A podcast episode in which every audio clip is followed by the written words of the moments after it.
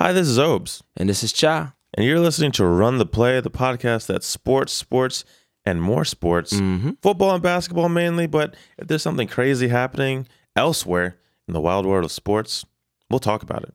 Cha, what's up first?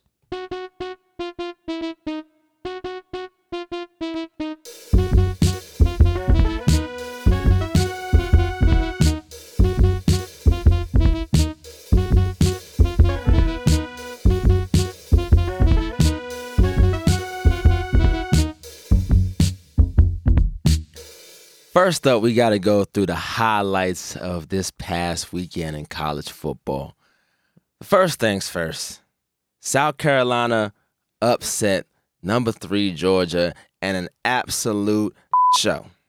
All right. That was wild. That was stupidity. That was It was. college football. That was absolutely that was, that was one of the, the great examples of because I've said I've said on this show, I've said on the Chicken Social, I've said just in, in regular life that coaches are stupid, especially college football. Well, football coaches in general. Um, I think part of it is, I mean, I don't know. I think I think most people are stupid just to begin with, and then and then I think I think college, I think football coaches are especially dumb, and then college coaches are just really just take the cake. I think they're dumber than any coaching besides high school. They're definitely not as smart as NFL. Anyway, I'm getting off track. So, South Carolina, they had fought and clawed to stay in the game. It was 17 17. They're driving. It's fourth and three. And instead of keeping your offense out there to go for it, you know, to get the win, Will Muschamp, in his infinite wisdom, decided it would be better to kick a 57 yard field goal with not just a college kicker, but like a college kicker whose career long was 49 yards. This is almost 10 yards longer than his career long. And by missing it, which of course he missed it because he's a college kicker, he gave Georgia excellent field position with like 40 seconds left to go in the game, only needing a field goal themselves. Now he got lucky in that his defense was strong enough to not allow Georgia to get in field goal range. And Kirby Smart did something stupid too. I didn't I didn't get to see it unfortunately, but but it, it wasn't it wasn't as dumb as what Will Muschamp did. We can put it that way. And then in over so then the game goes overtime. It's tied at 17. South Carolina gets an interception on the second play for that Georgia has the ball. So now they're in great position. All they need is a field goal to win. And you know they, you would have thought because Will Muschamp has been a coach for a long time, right? He was the head coach of Florida for a little bit. He was the head coach in waiting at Texas as their defensive coordinator. He was an amazing defensive coordinator for Auburn. He's seen a lot of things, right? You'd think he'd know that you do not play for a kick in college football. NFL, by all means, these are professional kickers, basically from 45 yards and in. NFL kickers are automatic. You don't have an NFL kicker. You have a college kicker. What does Will Muschamp do? He plays for for the kick. They get to a 33 yard field goal. Mans misses it. Then I'm sitting there, I'm like, wow, you didn't learn anything from, from that 57 yarder. So they get the ball back because they had the ball second to start overtime. So in second overtime, they get the ball first. They go down, they kick a field goal. And then Georgia misses not an easy field goal, but like their kicker Blankenship is pretty good. You would expect him to make the kick. He missed it. So South Carolina ends up getting the upset in Athens, Georgia. But it's a game that really should have been over in regulation. I mean, South Carolina deserved the win, but they should have won in regulation had their coach been a little bit smarter. And they, he, he just isn't and wasn't. Mm. Couldn't have said it better myself because I did not watch the game. Oklahoma smacks Texas. Now, I know the score made it look like it was a close game. It was not a close game. No. It was not a close game. Not at all. It's interesting thing. Oklahoma came out, their defense was great. Remember, I said that their defense is not quite where it needs to be, that but they don't need to be like Wisconsin, who's only allowed 29 points in the first six games of the year, which is like a Big Ten record. It's the best anybody's done since 1973. But we'll talk about that more later on. Don't worry. Mm-hmm. They don't need to be giving up five points a game like that. That's not necessary for their offense. They just need to keep You need to slow down the other team for a quarter and a half and let the offense jump out. That's exactly what the defense did. They they they, held Texas to what was it? Three first half points? Yeah. Something like That's that. that's exactly what you want a defense to do. So Oklahoma goes down, they score. Easy, easy peasy, first drive. And then Jalen starts fucking up. So the, ne- the next drive, very next drive, Oklahoma forces another punt. Jalen, who before the game, one of the Texas players, I don't remember which one, he said that Jalen needs the slider, he's going to get hurt. It was, which was a clear uh, psychological challenge to young Jalen Hurts Mhm. to hey take on unnecessary hits and jalen took the bait because he's a football player they're not very smart just like most people so he's in the open field trying to finish off what was a great run. And he has the ball in the wrong hand. He gets hit. He fumbles it. That ends what that ends a drive that would have had oklahoma inside the 10 very next possession. Drive down again. Easy peasy. It's third and goal. He's rolling to the right, stops, throws back across his body into triple coverage. What do you think happens when you throw it back across the field into triple coverage, Cha? Uh, I, my guess would be it gets intercepted. That's exactly what happened. You know, inter- intercepted swiftly. There was no reason for him to throw that ball. It was third No. and goal, and uh, all you had to do was just throw it away out the back of the end zone. You, either, you, you could either go for it on fourth, which they had before and gotten gotten the touchdown, or you can just kick an easy field goal because it was like the ball was in the middle of the field, I believe. So Matter of fact, it looked it looked like he could have run and possibly gotten in possibly, had he made the decision to run it. possibly, but yeah, I don't. That that was just a brain fart. Yeah. And then the next drive after that, they actually the offense stalled, and then the next drive after that, they kicked a field goal because they didn't trust Jalen not to turn it over on a 4th mm-hmm. down. So you have a situation where you should really be up twenty-eight to nothing. The game is probably over, but instead your quarterback turned the ball over twice, made some bad throws on yet another drive, and then you didn't trust him not to turn over the ball, so you didn't go for it on a fourth down. So you kick a field goal. Game should have been over at halftime. So there was something interesting you said during the game, which was um, it was sort of um, pride as well as them uh, Oklahoma trying to prove a point, like Lincoln Riley and uh, Jalen Hurts trying to prove that Jalen is a good passer, at which Yeah. Yeah. So my my contention there was that the reason Oklahoma found themselves in that position was was purely ego. yeah, Oklahoma was averaging seven yards a carry in the first half. yep, There was no reason for them to be doing anything but running the ball. Matter of fact, if they had been running the ball, they would have worn down Texas even more, and they would have just been able to. They probably could have run for 400 yards yesterday, based on how well they were running the ball. But Lincoln Riley has this reputation as a quarterback whisperer after coaching the last two Heisman Trophy winners at quarterback, Baker Mayfield and Kyler Murray, respectively. And Jalen wants to prove that he is an NFL level passer so he can be an NFL quarterback, perhaps on the Heisman, and perhaps get drafted in the first round like his two predecessors did. Here's the thing Jalen is much improved as a passer from his freshman year at Alabama. I think we all agree on that. yeah, But he is not Kyler Murray. He is not Baker Mayfield. And I mean, Lincoln Riley's reputation is still going to be intact as a quarterback guru, regardless of whether Jalen gets drafted in the first round or not. He has shortcomings as a passer, and it hurts the team to try to make him try to win the game by passing when he's not a good passer. All you had, all you should be focused on as a coach, and it obviously is easier said than done, right? Nobody's calling me a quarterback guru, but when you're the head coach, your job is to win the game. It's not to placate your players' egos. And that's exactly what they did yesterday and almost cost them because it, it turned what should have been a blowout into a close game that Texas might have been able to pull out in the end. They didn't because Jalen did pick up the passing what just enough. And then CeeDee Lamb was just CeeDee Lamb he's the best receiver in college football. That was also a big part of it. Man, like if they, that- if they don't have CeeDee Lamb yesterday, they don't win. that man is so technically sound. And he look he looks like so robotic yet so fluid. Man, it's just perfect routes, perfect, uh, hands, fundamentals. everything, everything. He just he's just a, a phenomenal receiver. It was They it don't was win if they don't have him yesterday. Brilliance. And that's not and that's not hyperbole. Like literally, he won the game for them. Ten catches, 171 yards, three touchdowns. yeah. Ridiculous. CeeDee Lamb, CD for the TD.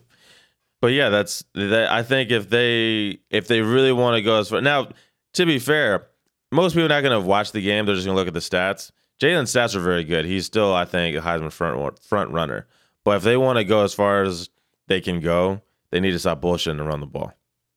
Yep. LSU smacks Florida. Yes. Yes, they did. So during the week, I talked to our good friend and good friend of the show, Humble Tej, Teflon Tej, as I like to call him. And he had listened to the Thursday episode, last Thursday's episode, where I said I felt that LSU was the second best team in college football. And his contention was, how is that possible? You mentioned that their defense is not where it needs to be yet. And they, their defense was only good against against us, us being Texas. And I said, well, their offense is just that good. So even though, and I still maintain this, like watching yesterday against Florida, LSU is very clearly loaded with defensive players that are going to get drafted in the first round at some point when they're draft eligible. Mm-hmm. But there's a lot of, and maybe maybe it's just that Florida is just that good on offense. Maybe that's what it is. But I, I'm watching them. I'm like, I feel like they should be getting more stops in this. Mm-hmm. Well, even so, then uh, then they only allow seven points in the second half. Yeah, but st- but even so, like you're watching the game, it's like man, like they're Florida's driving a lot. Mm-hmm. Even though even though they, they did eventually get stops, it's like I feel like they I felt like they should have been getting more stops. Like I'm so used to seeing LSU be the exact opposite of what they are right now. Mm-hmm. I'm used to seeing dominant, dominant, dominant defense, and then Michigan State plus on offense. we'll talk. Which again, we'll talk about Michigan State, but that's what I'm used to seeing from LSU. So to see them now with this incredible, super high-powered offense, and they're not bad on defense, but they're not. I keep expecting them to just. I I if if they would have had the defense I, I expect LSU to have, they would have won that game 49 to nothing yesterday. Mm. But the defense is not. But that's also partially because the offense scores so fast that the defense is not going out there completely fresh every drive. So I'm not sure what it is. They they they need to improve on defense still, but that offense is just is so good. It's like I don't. I I I maintain that they're still the second best team in college football, and I think the performance yesterday showed that. Joe Burrow, Man, Ridiculous. Man, those two receivers that they have, Ja'Marr Chase that's an assassin. and Jefferson, the receivers are cold. those guys are as good as anybody not named CeeDee Lamb. Yeah. And then I thought Dan Mullen made some interesting choices. So Kyle Trask, the starter at quarterback, he's a very good passer. He's decently mobile, but in in that type of game, you need to stick with one quarter. You can't be switching back and forth the way that he did. And if you're going to bring in Emory Jones, you need to let him actually run the entire offense rather than bringing him in basically be a tackling dummy and just like running him and like QB powers and draws and all that. Because he's a good enough passer that they should, if they're going to put him in, just run the whole offense. And then they tried to do Emory Jones stuff with Kyle Trask at the end, and it failed miserably. I just, I just don't think Dan Mullen has a complete grasp on what he's doing. Because if Felipe Franks wouldn't have gotten hurt, they would have had him in there instead of Kyle Trask, who is very clearly the best quarterback on the roster. So I just, I don't know, man. I don't know. Politics. So one of the first games I want us to key on is Wisconsin beating the brakes off Michigan State. And not so much mm-hmm. Wisconsin beating the brakes off Michigan State as much as what Michigan State needs to do to revive the program. Or I really what Dantonio needs to do to revive the program. So it's actually very reminiscent of Barry Alvarez when he was the head coach at Wisconsin. So Barry Alvarez came into Wisconsin. They had never done anything at any point in, in their program's hmm. history. He takes them to three Rose Bowls, three Big Ten championships. He's if they don't have a statue built of him outside of Camp Randall Stadium, they should. He's the best coach they've ever had. a program like a true program builder. And then he goes three straight like super subpar seasons. Two of those were losing. I think three losing seasons in a row, and people wanted him fired and all these things. And then he was able to regroup. And his last two seasons, he went eight and three, nine and three. Excuse me, nine and three, ten and three. And people didn't want him to leave when he when he retired. Difference is he had built something sustainable and elite at Wisconsin in their offense. Like their offensive lines are are like famous in college football for just being dominant year in year out and being mm-hmm. able to run the ball year in year out. And when you can run the ball, you can win football games no matter who you play against. Michigan State does not have that. Their calling card has been defense. But I remember I, I, I saw somebody say this on the message board years ago, and I think it's still true. You can develop offense, but you have to recruit defense. Mm-hmm. And Michigan State's recruiting has slipped significantly, especially on offense, but it's also starting to show itself on defense. They don't have that elite defensive end. They don't have a very good secondary. The linebacker play is pretty good, but when the defensive line can't get pressure with four, and linebackers are having to take on offensive linemen all game, you get what happened the last two weeks.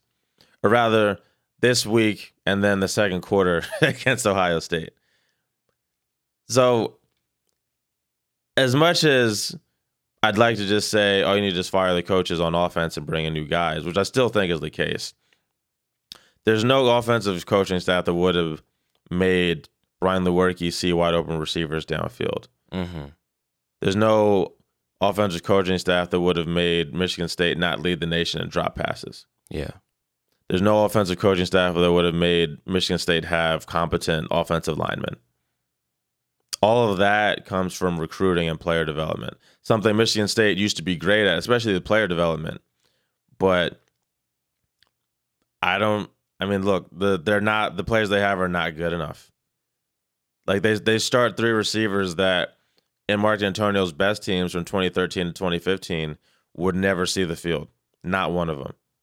None of Michigan State's receivers right now would ever see the field on Mark Dantonio's best teams. Brian Lewerke is probably, in terms of like talent, is probably on par with the quarterbacks from that era, Connor Cook and Kirk Cousins. But He is so inconsistent. right, so- but, but but but if you think about 2013 to 2015, they had Jack Jack Conklin at left tackle, they had Jack Allen at center, Brian Allen at left guard. So the left side of the line was all NFL players. Mm-hmm. They don't have anything like. There's not a single NFL player on that offensive line right now. At least not one that plays. Maybe Devontae Dobbs is that former five star player, but the guys that play right now, no, none of that. Brian Lewerke is not an NFL quarterback. They don't have. I don't think they have any NFL players on their offense that start right now. No, I don't think so either. That's a major problem. Yeah. So that's really what it is. Like they got to get better coaches in there that can recruit better. And I think the short term thing is you got to get some JUCOs in there on the offensive line. mm-hmm. You got to see who shakes out in the transfer portal and for in terms of quarterbacks. Because if if the, if Brian Lewerke is the best quarterback you have, you are in serious trouble because he is not good. Yeah. That is absolutely true. And like if if if we if, if there goes into the spring and it's a quarterback battle and Rocky Lombardi ends up being the quarterback that wins mm-hmm. out, then they in serious. They even more trouble because he is garbage. He is he is garbage.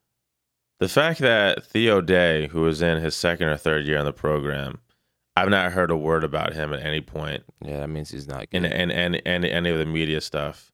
People are holding out hope that Payton Thorne, who is the guy that they flipped from Western, I think either Western or Center, one of the directional Michigans, when Dwan Mathis decommitted to Ohio State, who then decommitted to go to Georgia. They're hoping that guy is like the real deal, which I mean, hopefully he is. But I But, I wouldn't. I, mean- wouldn't bet on it. Like my whole thing is, I mean, I mean, he he may turn out to be really good, but you have to be proactive. You can't be out here sitting back and hoping. You got to go out and find somebody. You know, at this point, Just like just like Michigan State does not have a quarterback committed in this class right now. Mm. You gotta go out They and find they, they somebody. they they have they have one four star player committed, and the only reason he's committed is because he's a legacy. Like his family is all going to Michigan State. Mm. Yeah, you got to do something. You see, They're I, in a bad way. one thing is like, because my whole thing is this: is like, Dantonio either needs to retire after this season, or he needs to fire the whole offensive staff. Because I, because it, it needs to look like MSU is in like or some type of rebuild, some type of thing that uh, recruits can look at and say, "Oh, I want to be a part of this um new this new Michigan State." So either way, Right. but either way, it has to be a new coaching staff in some capacity. And so now I like Dantonio. Like I like him overall as a coach. Like I, I, I don't. I'm not the one to forget what he, where he, where he's taken Michigan State in the past. And so my hope is that he does this. He just, he does just get rid of everybody on the offense, even the offensive coordinator, who I think is calling great plays right now. But it's just one of those things. He got to clean house, you know. And and and some and there's some casualties that's going to be taken, but you got to clean house and start basically just start over. You know, I, and I don't, and, and if he does it like that, I don't mind MSU sort of starting over and rebuilding. You know, like, but something's got to give. It it can't be the same old. It, next year, it can't be the same coaching staff, regardless. Wh- whether Dantonio is there or not, it can't be the same coaching staff. No, it can't. No. And honestly, because like they're already getting negative recruited against. They've got too many coaches that don't recruit, and, that, and it, it takes me back to something Urban Meyer said uh, this past week. He was asked by Gerry DiNardo on uh, on Fox Sports, "How do you build a coaching staff?" And Urban Meyer said, and "I think this is accurate. Is the first thing that I look at is how good of a recruiter are you." Like you need to be a maniac recruiter. Obviously, it's also very important to be a good position coach, but it's about players, not plays. If you have the best players, you can fit a system around them and be successful. If you don't have good players, no matter what system you run, it's not going to be successful. And that's what Michigan State has right now. I would argue Brad Salem's offensive system is probably pretty good, but they don't have a good offensive line. They don't have good receivers. They don't have a good quarterback, and they don't have they they might have good running backs, but it's hard to tell because they, they don't have anywhere to run. So, and that's the fault of the coaches that are there. They brought those guys in. They've been coaching them, and they just have not gotten it done. So, Mark Dantonio's got a, he's got a serious decision to make. He's got to look himself in the mirror and figure out how he's going to move forward. Is he going to clean house on offense, or is he going to retire? Those are his two options Yep. from where I stand. Now, another one of our teams took a loss this weekend was um, Houston when they went up against Cincinnati. But this game actually made me feel a lot better than uh, the Michigan State game. In that, uh, you know, Clayton Tune looked a lot better. Even eh, he looked better, and he's nursing a hamstring injury. So that that was kind of interesting to me. Uh, but what what were your takeaways from the game? So yeah, Clayton Tune, I think I feel I felt good about him re- regarding the offense when he was in. I lo- he looked like had he been healthy, we could have had we would have had good chance to win the game Yeah. because when he's healthy, he's actually he's he's very fast. He's a very mobile quarterback. hmm And there were plays where he got into the open field and it looked like he was going to break a big one, and then he would have to slide or he wouldn't quite get there. And I was like, I was like, I thought he could make that run. and then and then you find out afterwards because he's nursing a sore hamstring and he hadn't been able to practice the last two weeks. Which my thing on that is, I think they probably should have just started Bryson Smith at quarterback if that was the case, because um, Logan Holgorsen should never see the field at quarterback ever again. And then I, Right. obviously there the other quarterbacks they have. Um, this is like I know there's one Nigerian dude. Uh, obviously they're not good enough to see the field. So and then Right. and then the one the one passing play Bryson Smith had, he threw for 50 yards. Uh, threw a, threw a beautiful yeah pass. beautiful touchdown pass deep ball. Like barely even stepped into the throw too. I was like eh, with, with gloves on, with gloves Yeah. on. So like I, I don't know. I mean, if if you- if your, your starter or your, your current starter is hurt, I think you got to go with Bryson Smith. That's my opinion. Yeah. I remember before I thought, man, I wish they would have given Bryson Smith more of a chance at quarterback. But then to see Clayton Tune, he's he's good. I think Clayton Tune is good when healthy. I think the quarterback hierarchy should have been D'Eriq King one, Clayton Tune two, Bryson Smith three. That's what Yeah. I should. That's what it should have been based on what we've seen so far. Now D'Eriq King is redshirting, and Clayton Tune is too injured to practice. I think it has to be Bryson Smith. He was a great high school quarterback. Yep. He was brought in as a quarterback. Yep. I, I mean, I think I think that's where we, that's the direction we have to go in. It And- would be great. It'd be great if he could stay at receiver. He's shown to be very good, pretty good at that. Even though he dropped what would have been a touchdown at the end of the first half, would have changed the game Now something we scored in the second half. We took would have been able to take the lead, but you know, a point that you made about Bryson Smith playing quarterback is that he probably hasn't practiced at quarterback very much in this new system. So it might be one of those things where the reason why he didn't play, they didn't have him, uh, because he because he played a few snaps behind the center, under center. So, it, and he only threw it once, probably because he didn't really know the plays as a quarterback that well. But you Right. think maybe like after like a week, maybe a, another week of practice, they'll start giving him more uh, passing assignments and sort of um giving Clayton a rest and stuff. So like sort of a two quarterback system, which I don't which I don't mind at all, especially since like now that one of these quarterbacks gonna be starting next year. So right? Yeah. I think I think we- have enough games against bum teams on our schedule that we can win six games that way. mhm. At least I hope. I hope there are. yeah, I, I, I hope I hope. we had we we we've had chances to win every game we've played. Yeah, which is more than we could say uh, last year. Even though we got off to a hot start, then we started playing real teams, started getting smashed. yeah. But we, we but we've had we've had good game plans.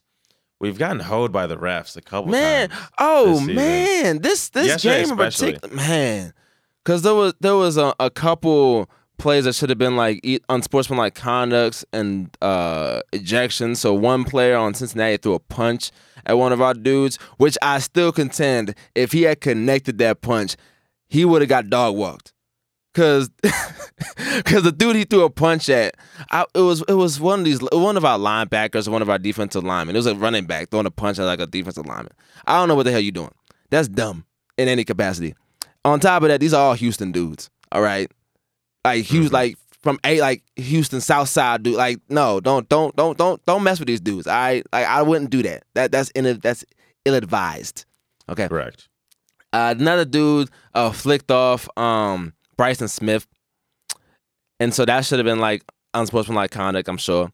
Then there was a play where they called late hit out of bounds, but the the runner, which was um the um, Desmond Ridder, uh, since he's quarterback, Quarterback. was still in bounds when he got hit. Yes. So I didn't understand that. It was a few, you know. And that was on a drive like that play would have it would have been a fourth and five, Yes. and it turns into first and ten, the half the distance. So the defense had gotten the stop that we needed, so we had a chance to go down and take the lead, and then they call that, and then Cincy ends up scoring a touchdown. So it was incredibly frustrating game from that from that aspect. But I thought I thought I was very encouraged with what I saw yesterday from from UH. Yeah. And so some things to look forward to. So first, I noticed Isaiah Chambers is starting again. So he, he I guess he's worked his way back at, into being in the starting rotation, and he looked good yesterday. Uh, Yes. to- we're recording on Sunday, uh, by the way. Um, so here's the juniors. I hope uh stay end up staying.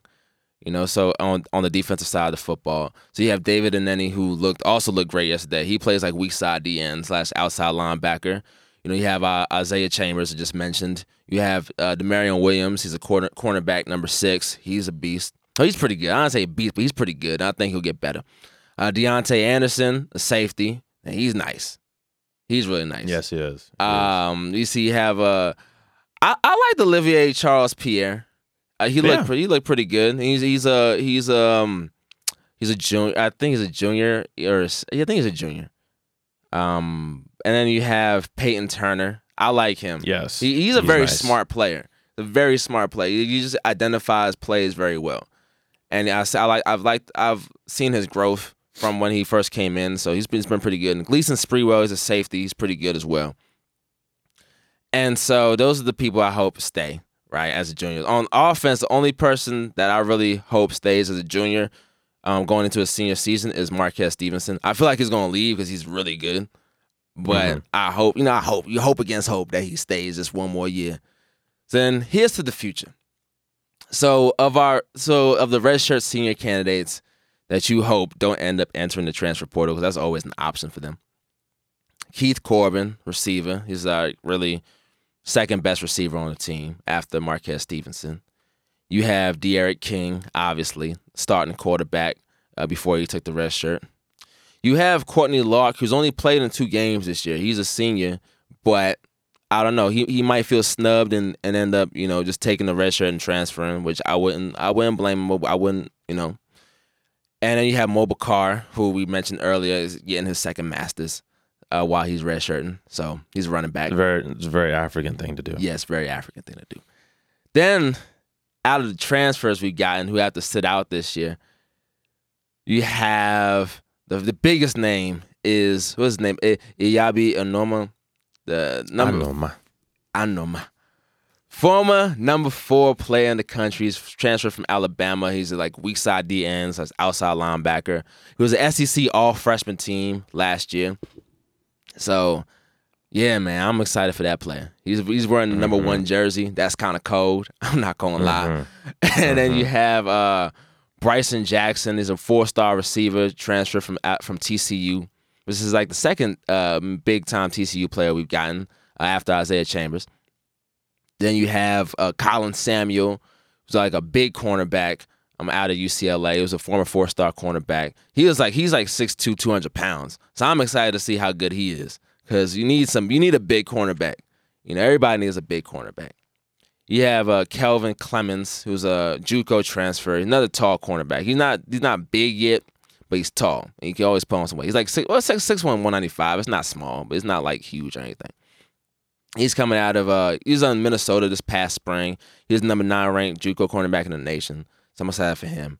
Then you have Jordan Moore. He's a safety transfer from Texas A&M. He's a former four star dude. So the future, the, the if so if you if you consider like if like half those juniors stay, and you and you have all these like redshirt candidates and all these transfers, you have a pretty stacked team, especially on defense. You have depth They're gonna be loaded next yeah, year. like the which depth is on which defense. is exactly why. Sorry to, to cut you Oh, off. go ahead, which is ahead. exactly which is exactly why uh, Coach Holgorsen asked the seniors like, "Hey, if you want to, you can redshirt. You know what type of team we're gonna have in terms of talent next year." And I think, and I, I've I've talked to people about how Daniel Holgorsen is overrated as a coach and blah blah blah blah blah blah. I'm not I'm not here to claim that Daniel Holgorsen is the second coming of Bear Bryant. okay, but but he's never been in the position where he's got the team or the program with the most resources or the program that has the potential to be the bully in the conference. yeah, because he was, When he uh, was West Virginia is not that. Like West Virginia, you're always having to overachieve same with and Oklahoma get State. and get transfers in. So, yeah, same with Oklahoma State. Although he wasn't the head coach of Oklahoma State, he was the he was the OC there. Mhm.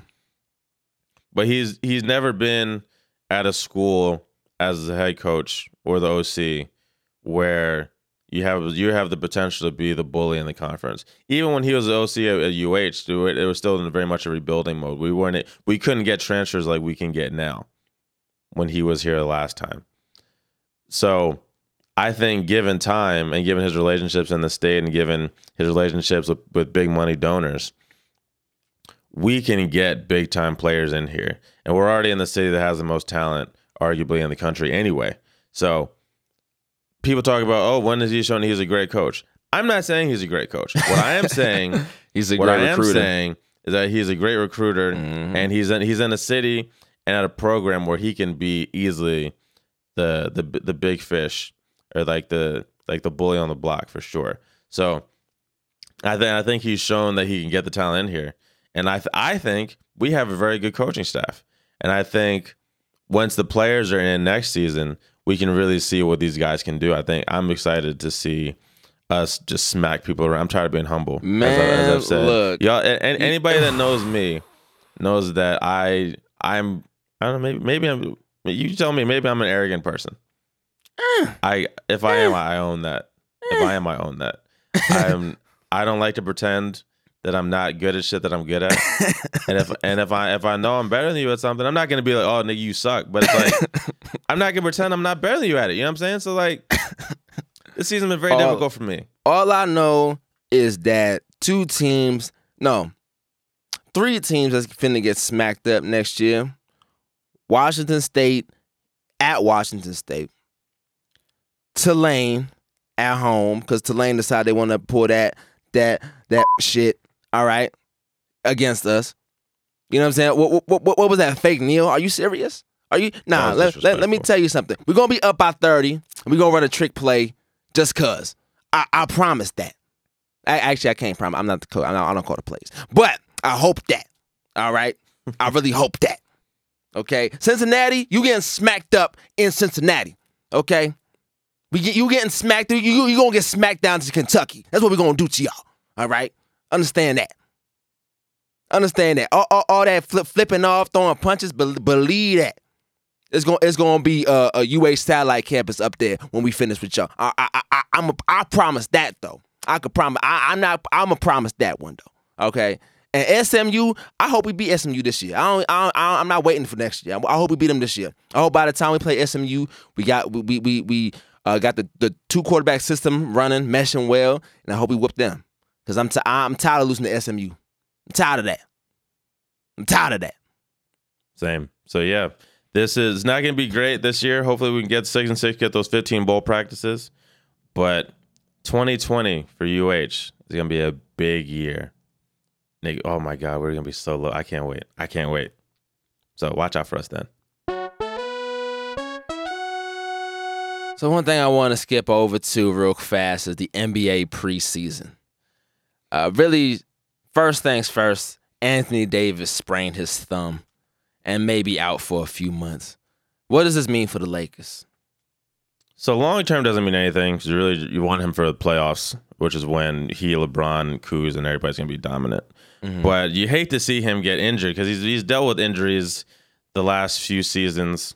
I mean, nothing major. He still played like seventy five percent of the games the last four years.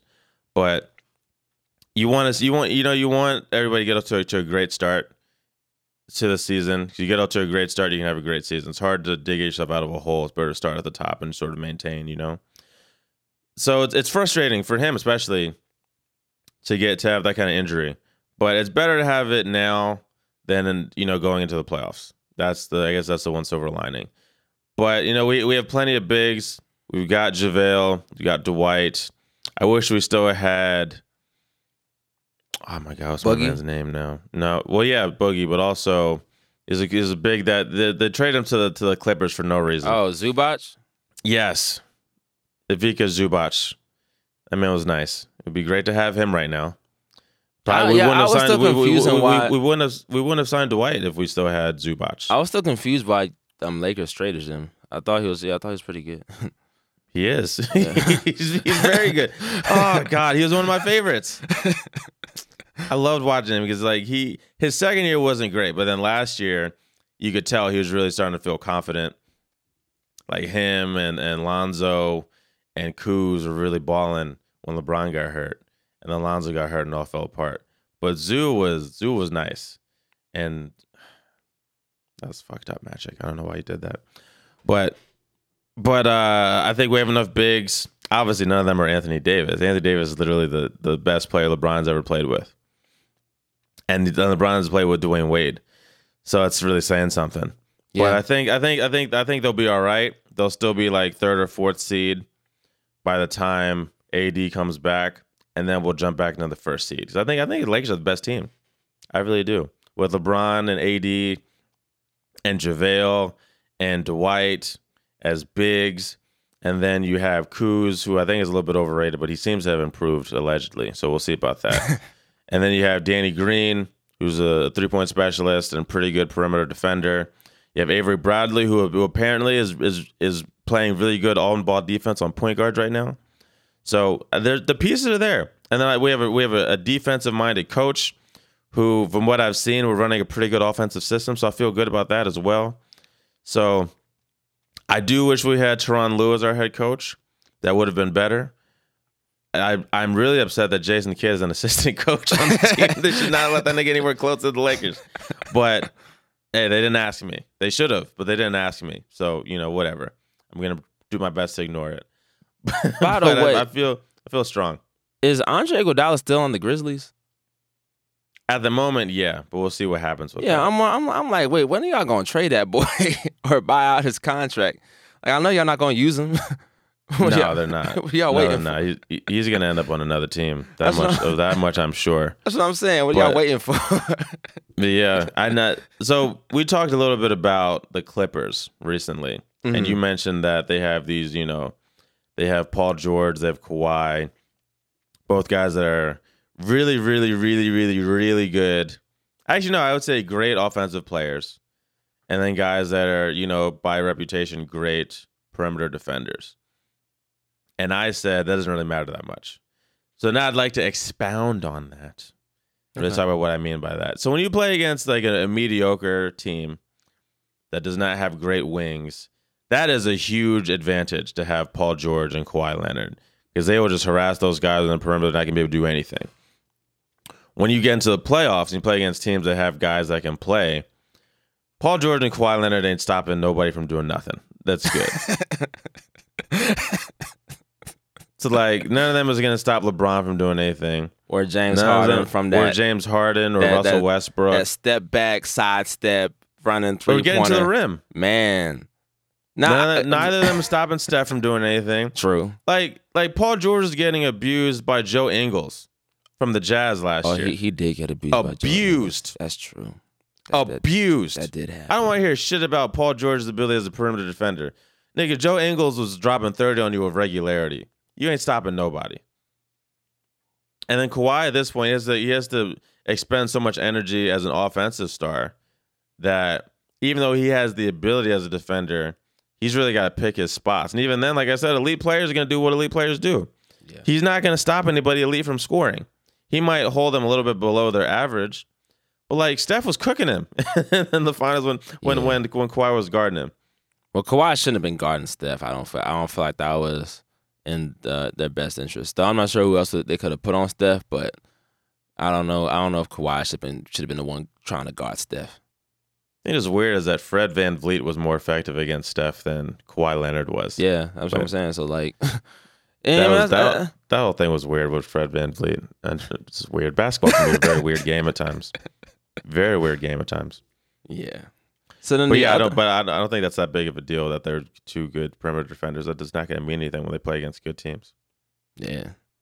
The other thing is uh, Zion Williamson been balling in the preseason for the Pelicans. Mm-hmm. He was like what 12 for Mhm. 13 in that Bulls game, all With 29 under- points. yeah, and all all on the paint. All at the rim. all at the rim, all not even the the paint, all at the rim, just dunks, dunks and layups. Yeah, dunks and layups. Yeah. And I saw somebody said, "Oh, this is so sad." Now I'm like, okay. now if there had been a bunch of shots from outside the paint with him missing, and him only making stuff at the paint, I could see the case where you'd be like, "This is sad. He can't shoot." That's the easiest shot and the best shot in basketball. It's actually even better shot than shooting a three yes, because at the rim, if you're gonna shoot 80 plus percent at the rim, that's like all time great. That's literally all time great. Even Wilt and Kareem didn't do that shit. Shoot 80. per- Now he's not gonna shoot 12 or 13 from the from the even from the rim because you you play against teams that have big time rim defenders like Rudy Gobert and like Rudy Such- Go. Although he was abusing Rudy Gobert, oh, he was abusing Rudy Gobert. I think the thing that's so funny to me, you look at somebody like Zion who is 6'6", about 280, just muscle, explosive muscle fibers, all that shit. And people talk about, oh, he's not gonna be able to do that to NBA players. Like, bro, LeBron was smaller than him doing that to NBA doing that to NBA players. what do you mean? It's not like NBA players are like offensive lineman sized. You know, they are in yeah. height, but not in girth. So this idea that this dude that is a bully is all of a sudden not gonna be able to bully because people talk about how skinny NBA players are all the time. All of a sudden they're they're bodybuilders now. Like get it? No, get the fuck out of here. It's not how that works. So no, I'm not surprised that he's bullying smaller players. That he's bullying Rudy Gobert. That's what he's always done. So he's going to continue to do. And he's also extremely skilled as a passer and finisher on top of that. So yeah, I think he's going to be very, very good. And then he has the ability to occasionally step out and hit perimeter shots, which makes you have to play him honest, which lets him get to the rim even easier. So I'm not surprised that he's that he's out here balling. I expect him to continue. Yeah, it'd be it'd be um, fun watching him play this year. You know, uh, he better not. You know, what I'm saying I, I don't care what he do to my Rockets as long as my Rockets win. That's all I'm saying. All right. You know what I'm saying? It's gonna be Uh, interesting Yeah, because he's got he's got Lonzo as his point guard, and you know Mhm. Lonzo wants to get him the ball all the time. yeah. And Jrue Holiday's still there. Mm-hmm. Yep. They actually they should be. They're not going to make the playoffs, but they should be a, uh, a pretty good team. You, don't- you don't think they make the you don't think they make the playoffs? Like not even like a seven or eight seed? No, Wow. Okay. I guess West that's how that, like that's that. how good the West is. Yeah. Yeah, shoot. I got shoot. All right. Now I gotta look through the West now. Now that you said that, I gotta really look through and see all the teams. Yeah, because now, because yeah, you got the Blazers, you got the um, Warriors, you got the Lakers, the Clippers, Jazz, Nuggets, Rockets, Mavs. Oh wow. Okay. Mavs yeah. are not the Mavs are not good, but I, I, Those yeah, other teams, yeah. you know what I'm saying. Well, people keep telling me the Mavs supposed to be good, so. Uh, I, so so I, I'm I'm gonna talk them Whatever. up so I can bring them down later. That's all I'm doing. oh, that's fair. You know what I'm saying? Yeah, actually, okay. That, actually, the Mavs are great. Mavs are fantastic. It's like just like NBA action. They're fantastic. Now it's time for the briefest of briefest NFL check-ins because we're recording this before the games have even started. But There's one game that's on though. Oh yeah, this is like overseas, right? Buccaneers, In Panthers. London. Yeah, nobody cares about that. Yeah. But um, the game that I care about is the Texans at the Chiefs because I actually be watching this game. I'm actually interested to see black on black crime this time. You know what I'm saying? um, what you got is a matchup between Deshaun Watson and Pat Mahomes. Hopefully, this becomes the next big QB versus QB matchup. You know, akin to I guess Peyton Manning and the Tom Brady. You know what I'm saying? But that'll be I think that'll be really fun, a fun game to watch. I, well, I hope it is. I hope it's a compelling game. I hope it's not like one sided either way. Well, I will say though is, is Tyreek Hill is back for the Chiefs. He's um he's ruled to play today, and Kenny Stills is out for the Texans. So that'd be interesting. I have no idea how effective are those players, uh, the absence and presence of those players will be for their respective teams. Uh, but because I don't haven't been paying attention really, but I will be watching the game, and hopefully it's fun. Obviously, NFL football is better football than college football, so I won't be as mad watching the game perhaps as I am watching these uh, college teams, these college kids play. Um, so I mean, that'll be fun. It'll be fun watching. I just look at I'm looking at the the two quarterbacks. So Deshaun has passed for so they're both playing the same amount of games, five games.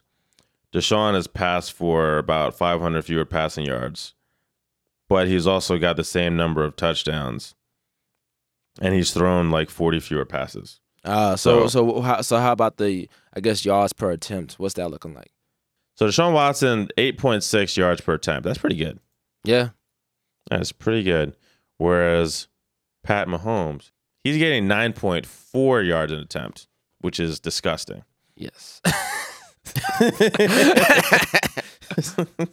So like Deshaun is getting that's really Deshaun he's he's getting the ball down the field. But Pat Mahomes is getting almost a first down every time he throws the ball. Man, that's wild. Both very good quarterbacks, evidently. Yeah. Very, This- very good. These these, fun. these are these are two elite quarterbacks in the league right now. These this will be a fun game to watch. It should be a fun. I can't say it will because you never know what. You just like you said, MF, NBA is a funny. It's a funny game. NFL is also a funny game. So, uh, but I hope it's a good game. I really do. Neither neither of these teams has a great defense. Yes, So that it should, means it it should be a- explosive. yes. So like so like Deshaun has an eleven to one touchdown pick and uh, interception ratio. Ooh. Pat Mahomes eleven to zero. Ooh. Both these guys have been taking care of the ball. They have almost identical identical quarterback ratings. Uh, Deshaun one fifteen point nine, Pat Mahomes one fourteen point seven. These, these these both these guys are elite right now, man. You love you love to see it. You love to see it. Man. So this has been another episode of Run the Play. I mean, it's it, this is just a fun show to do. I hope you guys enjoy It- listening it, it really as much is. as we enjoy making it. You can follow us on Twitter at the CS Pod. The Run the Play podcast uh, Twitter account is still under construction. Don't worry about it. It's coming. It's coming. It's coming. But yeah, the CS Pod, T H E C S P O D. Fun stuff over there, man. It's, it's a good time. Good time. Cha, where the, can the people find you at? You can find me on Twitter and Instagram at Cha is Nuclear. You can also check out all my work, my music, etc. on nuclearkite.com. Be sure to check out my man uh, Chasing Aziz's work as well. Same website. We make some pretty good music. Actually, that's underselling it. Let's stop being humble. We make great music. Go listen. Prove me wrong. All right. Prove me wrong. You're not going to, but you can try. All right. Anywho, yeah, man, go go check out my stuff. Go follow me on the social media. And yeah, man, That's all I got. So for Cha, my name is Obes. This is Run the Play, and we'll see you next time. Goodbye.